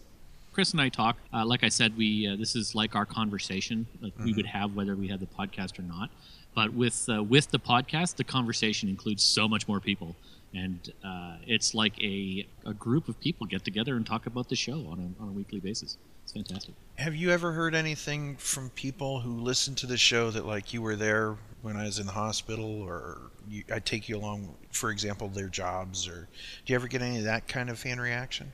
Yeah, I get I get quite a bit. I mean, we haven't gotten too many Uh, like hospital stories or anything, but I mean, all people tell me all the time they listen at work, they listen while they're running, while they're walking the dog, you know, doing doing whatever. There's there's been one or two where where folks have let us know that they were going through a rough time or whatever, and for for whatever reason, and and you know, they they found us and, you know, went back to the beginning of three hundred plus episodes and started listening through, and it helped them get through a tough time. So I can't say that happens very often uh, to us, but we do hear we do hear from people who uh, tell us how they listen all the time, and that's that's great to hear. I, I love it. You know, it's it's it's really fun. And that is the strength and the joy of podcasting, right there. When you hear from people that you're actually affecting their life, not just in a way that puts a smile on someone's face, but that they carry you in their daily, day-to-day work, and daily, day, day-to-day life. That that really says a lot, and that's something that ratings can't get you. That's something that uh, it's very personal and one-to-one kind of a thing. Because it is, and I, I feel so grateful, you know, that, that there are people out there listening to us, just coming along on this this journey with us. And I've I've had the same experience. I've been listening to podcasts myself for a long time, and the longer you listen to someone, you feel like you get to know them a little bit. And uh, I think that's a really wonderful feeling for me anyways. I, I enjoy that sort of thing, and if there are people out there that kind of feel like that about us, you know, it's it's just super humbling, and, and uh, we love hearing from them. So I do my best to uh, respond to as many of those people as I can, because we do get a lot of feedback these days, which is fantastic, but it can be a monumentous task to stay on top of all of it. I've gone back to, you know, I've found podcasts that I, I enjoyed, and I've gone, and there's been a couple of hundred episodes, and I've gone back and started at the beginning. and try and get through them. Some of them have been uh, harder than others, but other ones have been uh, extremely enjoyable. Mm-hmm. Well, you know, uh, you guys are kind of helping us kick off this show, and uh, as you know, I've I've mentioned to Chris that we do genre-specific shows. For example, we do a Kiss show, we do a Monkey show, we do a Cheap Trick show, and so on and so forth. This is now going to be opening up to all of pop culture, and we are going to be doing a segment called What's Poppin'? So I'm going to ask you, what's something that you loved? I'm going to ask you who your favorite band or performer was, and favorite T V show and or movie of all time. Take it away. The question's three, Chris. Okay, so favorite band, should mm-hmm. we start there? Yeah. Of all time mm-hmm. or right now? However it f- works for you. It can be the first one that grabbed you. I'll try not to be too long-winded here, but... Too late. The first... yeah, thanks. No kidding. the the first artist that I really loved, an album that I really loved, was Born in the U S A mm. by Bruce Springsteen. And that is because I can remember the day my dad brought home that record on vinyl, put it on, and it just blew me away. And I listened to it constantly for a long time. And, you know, my dad was a huge fan, and I was a huge fan, and it was amazing. As I started to create my own taste in music, my favorite band as as a kid was Guns N' Roses. What can I say? I just was super into that. I was the right age, I think, and I absolutely loved it. But my favorite band right now is a group out of Austin, Texas called Quiet Company. They are a really fantastic kind of indie rock kind of band, and that's sort of what I've grown to, to love for a long time. And uh, I highly recommend everyone check check them out. Quiet Company out of Austin, Texas.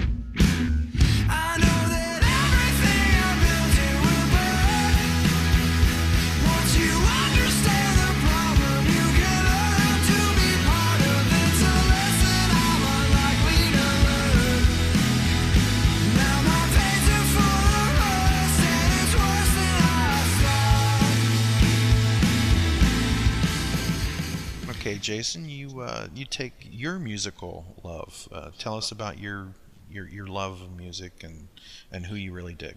So, my love of music is a complicated subject, and it's because uh, you know, back to being a performer, I was a drummer in a band for in bands mm-hmm. for a lot of years, and it's always been uh, for me the love of performing rather than the love of music as a thing. And I've always thought of music as uh, an event rather than a thing. Mm-hmm. So I've always I enjoy playing music, and I've always said ever since I was young and first started playing, for being a musician, I'm surprisingly uninterested in music.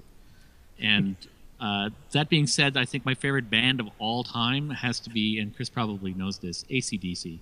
Is mm. uh, it's they're they're in my opinion perfect. I can't imagine anything uh, that doesn't make me happy about any A C D C song that ever I put on or hear on the radio or hear anywhere. It just fills me with uh, dopamine, and I'm just I get a nice happy feeling. It's uh, they're perfect in my opinion.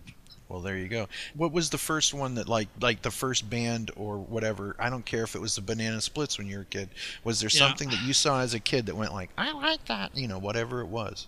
There's two things. One, my uh, my stepfather uh, was a he's a, was a big music fan, and he had a lot, he had a huge vinyl collection. He would bring stuff in, and uh, some of his favorites ended up being some of my favorites. Some of my earliest happy memories of listening to music was uh, Steely Dan.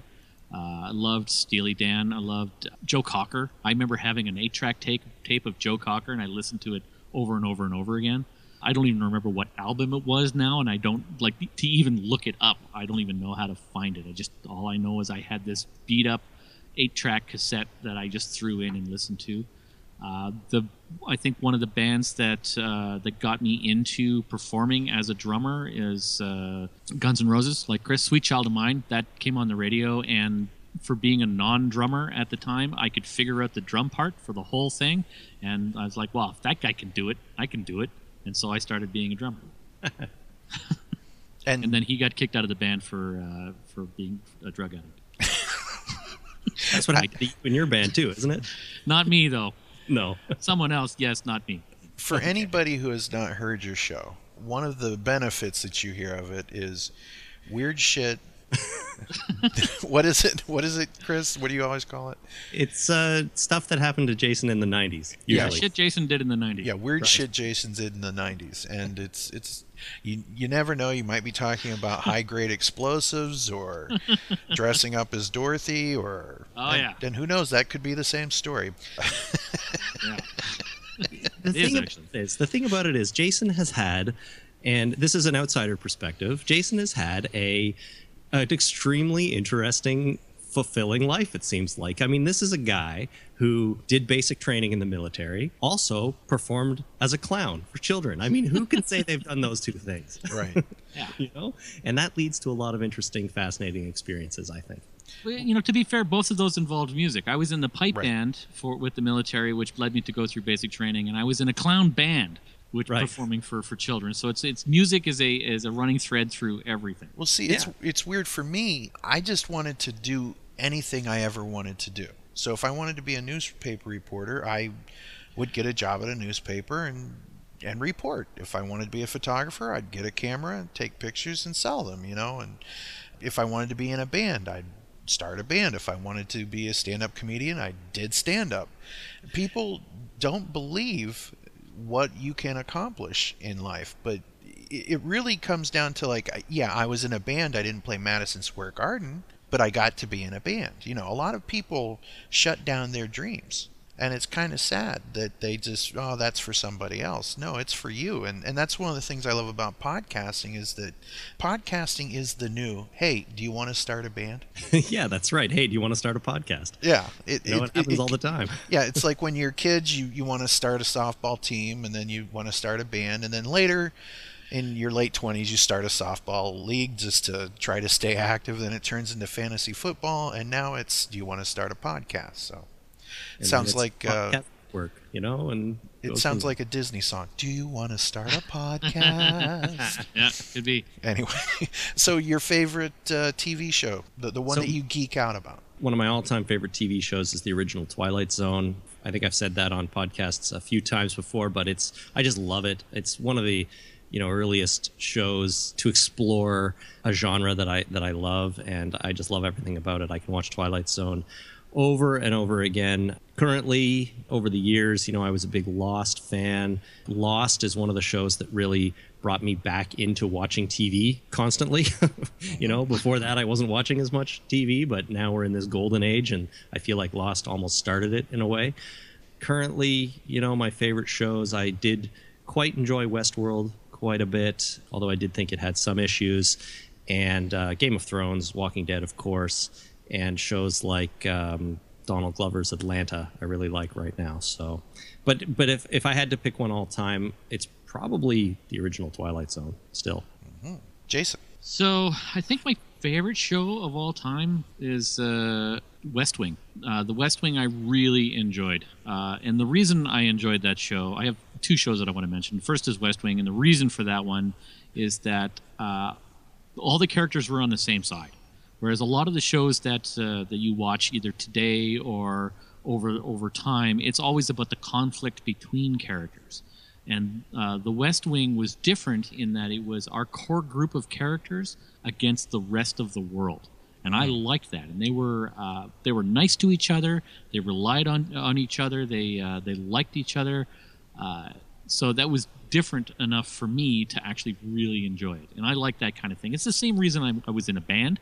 Because it was, you know, a group of people working towards a, a similar goal. It's the same reason I'm doing podcasting. You know, it's me and Chris. You know, we don't always agree, but a lot of times we do agree. Uh, so yeah, The West Wing, I think overall was my is, is my favorite show that I've uh, I've ever seen. Uh, Uh, I also, I'm going to agree with Chris in that uh, I enjoyed, I really enjoyed Lost. I, I enjoyed it for slightly different reasons, or not different reasons, but uh, one of the reasons I really liked Lost is because it coincided with my discovery of podcasting. There was a, a Lost podcast that I listened to after every episode, and they did the same thing. They had a recap mm-hmm. episode and a feedback episode, so two shows a week, and I would listen to that about Lost, and that enhanced my enjoyment of that show. I mean, Lost was a good show on its own, but that coupled with being part of a community and listening to a podcast just enhanced it that much more, and that's one of the reasons I really like Lost. Mm-hmm. Very good. Uh, movies. Favorite movies of all time? Just just pick three and knock them off. Jason. Oh, uh, one of my favorite movies of all time is the, the Goodbye Girl, nineteen seventy-seven, Richard Dreyfuss. Kind of a romantic comedy. Uh-huh. I don't know why I like that movie, but I've always liked it. I recently watched it with my wife like uh, a week ago, and she said, oh, that was cute. So she kind of liked it. Sounds like she loved it, man. Well, it has, also has, uh, you know, I haven't watched it in a long time, so it, was, it had nineteen seventy-seven morality as far as uh, dating goes. So, you know, he tries to kiss her. She says no. He keeps trying to kiss her. She says no. He keeps trying to kiss her. She says no. She eventually says yes and falls in love. So, you know, nowadays it doesn't really play that well. It's like, hey, man, listen to her. She's saying no. What's the matter with you? But back in nineteen seventy-seven, apparently that was cute as far as the movie goes. Uh, now, that's a film that doesn't really lend itself to merchandising. Can you imagine that being the kid taking that lunch pail to school? Right. Yeah. uh, Star Wars, another movie, favorite movie of mine, uh, simply out of sheer quantity. Uh, I've watched that movie so many times that uh, it's part of my D N A now. My my son, who's uh, just five months old now, probably loves that movie, even though he's never seen it. And a third one, like trying to think of a third one that I've really, really enjoyed recently.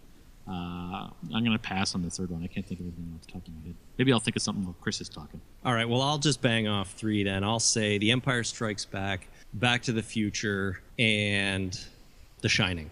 Oh, Shining. That's a good movie. Oh, three good three movies I love quite a bit, yeah. Well, hopefully they'll put out a Goodbye Girl lunchbox at some point, and that'll make Jason smile. I'll make my own.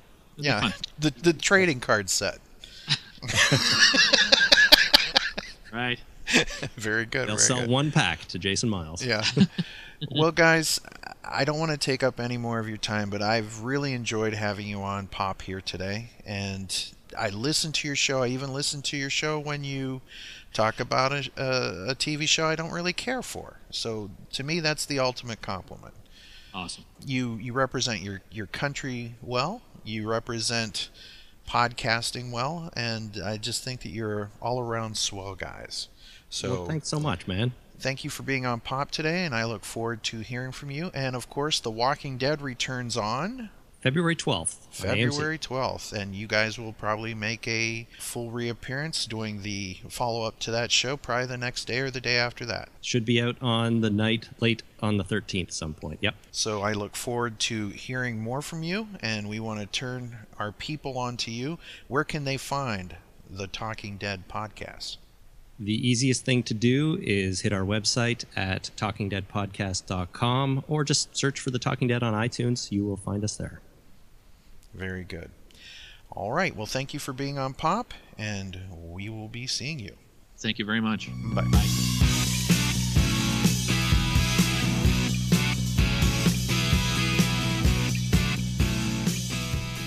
Well, Courtney, I'm back. Uh, you, I see you survived the onslaught of The Walking Dead, which is returning to A M C in February. Here we come. No! Just in time for Valentine's Day. Isn't that beautiful? Please, God, no! How romantic. That's that's the time you want to embrace the love of your life, eat some candy, and watch The Walking and, Dead. And dry heave. Well, it, it, what you do in your love life is up to you. You know what's funny is you think I'm joking when I said I'm sitting here sweating. Mm-hmm. It's one hundred percent true. That's how freaked out I am right now wow. that we're talking about this. Should I admit that? No, it's funny. I'm scared. So the hit A M C show, The Walking Dead, Kirk comes back for the second half of season seven on Sunday, February twelfth, just in time for Valentine's Day.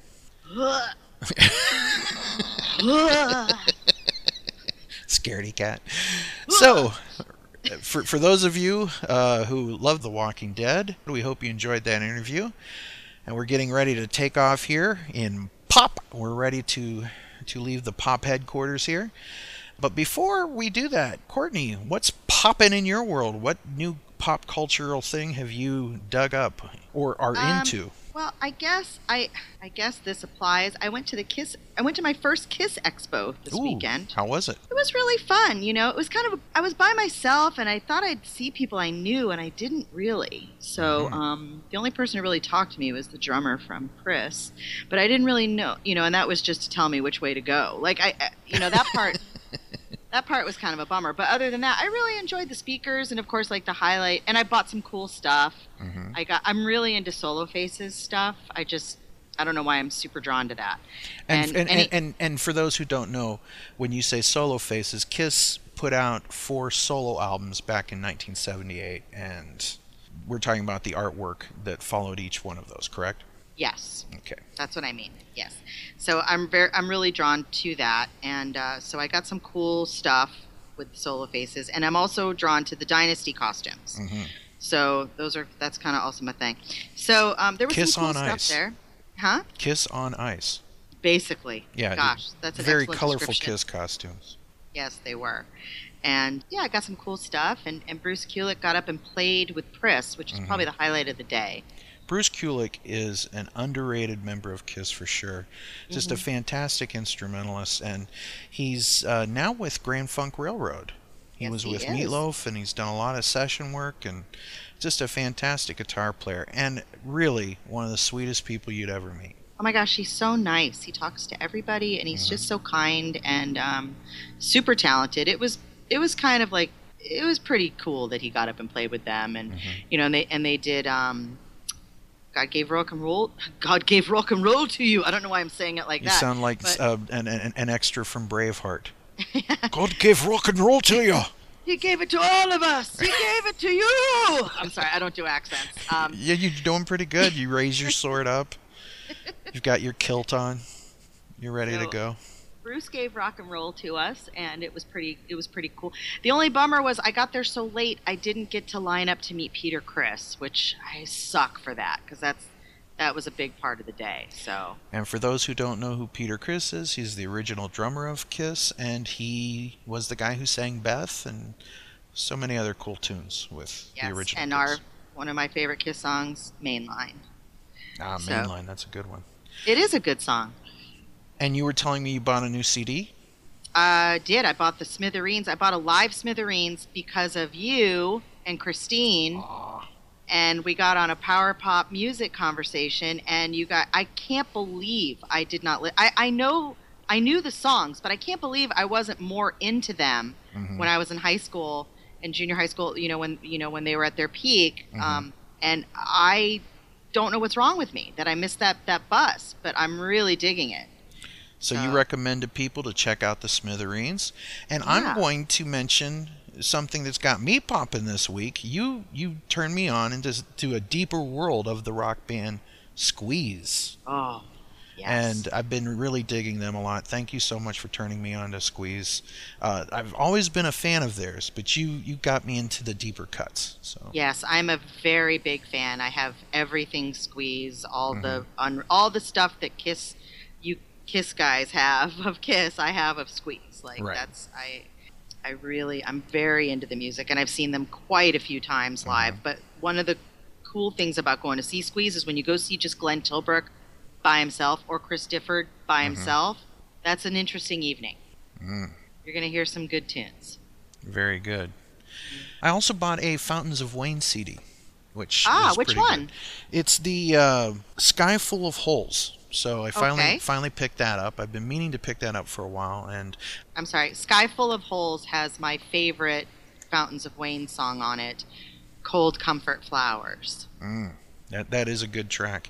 It is. So check them out. And I also picked up A Day to Remember. It's a band out of Ocala, Florida. A Day to Remember and their album Homesick. So I like them a lot. They're kind of like uh, what people call mall rock or whatever, which is unfair. It's just hard rock with uh, some really good pop sensibilities. So cool. I dig it. I dig it a lot. I'll check it out. You should know things aren't always what they seem. I said I'd never let you go, and I never did. I said I'd never let you fall, and I always meant it. If you didn't have a chance, and I never did, you'll always find me right there again. I'm going crazy. So we want to tell everybody to listen to Chris and Jason over at the Talking Dead podcast. We want to remind everybody once again that The Walking Dead is coming back just in time for Valentine's Day, when love is in the air and grossness. So there you go. So let us know what's popping in your world, right? Yeah. Find us on Facebook, and there will be links in the show notes. We will see you as part of that conversation. So catch us on the next one. We will be doing The Muppets and Yay! More. So look forward to that. So it's time to pop on out of here. So we will see you. Bye. Thank you for listening to Pop, a pop culture podcast. Pop. Anyway. Pop. And that's our show. Pop is an online, nonprofit pop culture audio fanzine made for fans by fans. Any samples of music, T V, or movies heard here remain the property of their owners. Pop, a pop culture podcast, is not affiliated with any products we review or discuss. Opinions heard here belong to the people who express them and may not reflect the views of the Pop staff. If you like something that you heard, buy it at your local record, video, or bookstores, or wherever Pop is found. If you enjoy the show, like us on Facebook and rate us on iTunes. Thanks for listening, and until next time, I'm your announcer, Christine Wolfe, saying whatever you do, make sure it pops.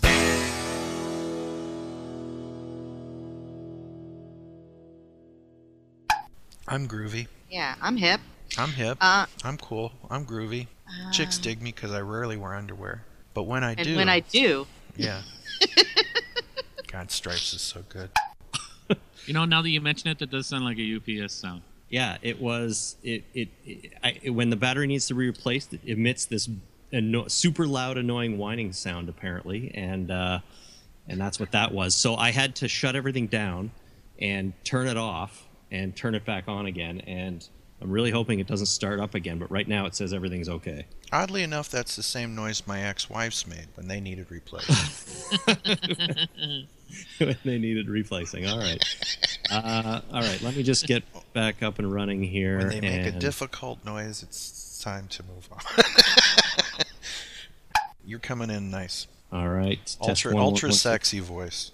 Ultra sexy. Ultra um, sexy. All right, I think I am back up and running here. Fingers crossed that that doesn't happen again. Of course, the sexiest voice on your show is your wife, Chris. Well, I, I I'm would aware probably of that. Tend to agree.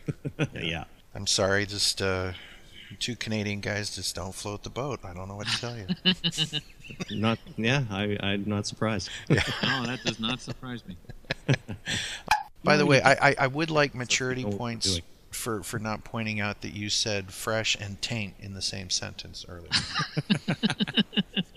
Yeah, awesome. And and since I have now mentioned it, I have invalidated any points I would have received.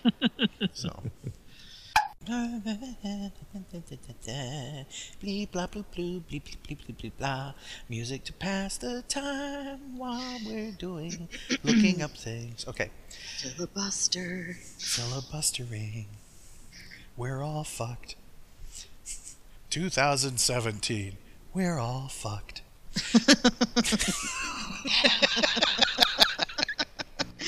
I love that. Nice little sting. Yep. This is Gene Simmons of the Raku Kiss, and you're listening to The Talking Dead. Congratulations on three hundred episodes. Do you guys get paid for this crap? But uh, oh, I wish you'd done that. You can still you do it. Do I, I, I still can do it. I still record can record your favorite scene.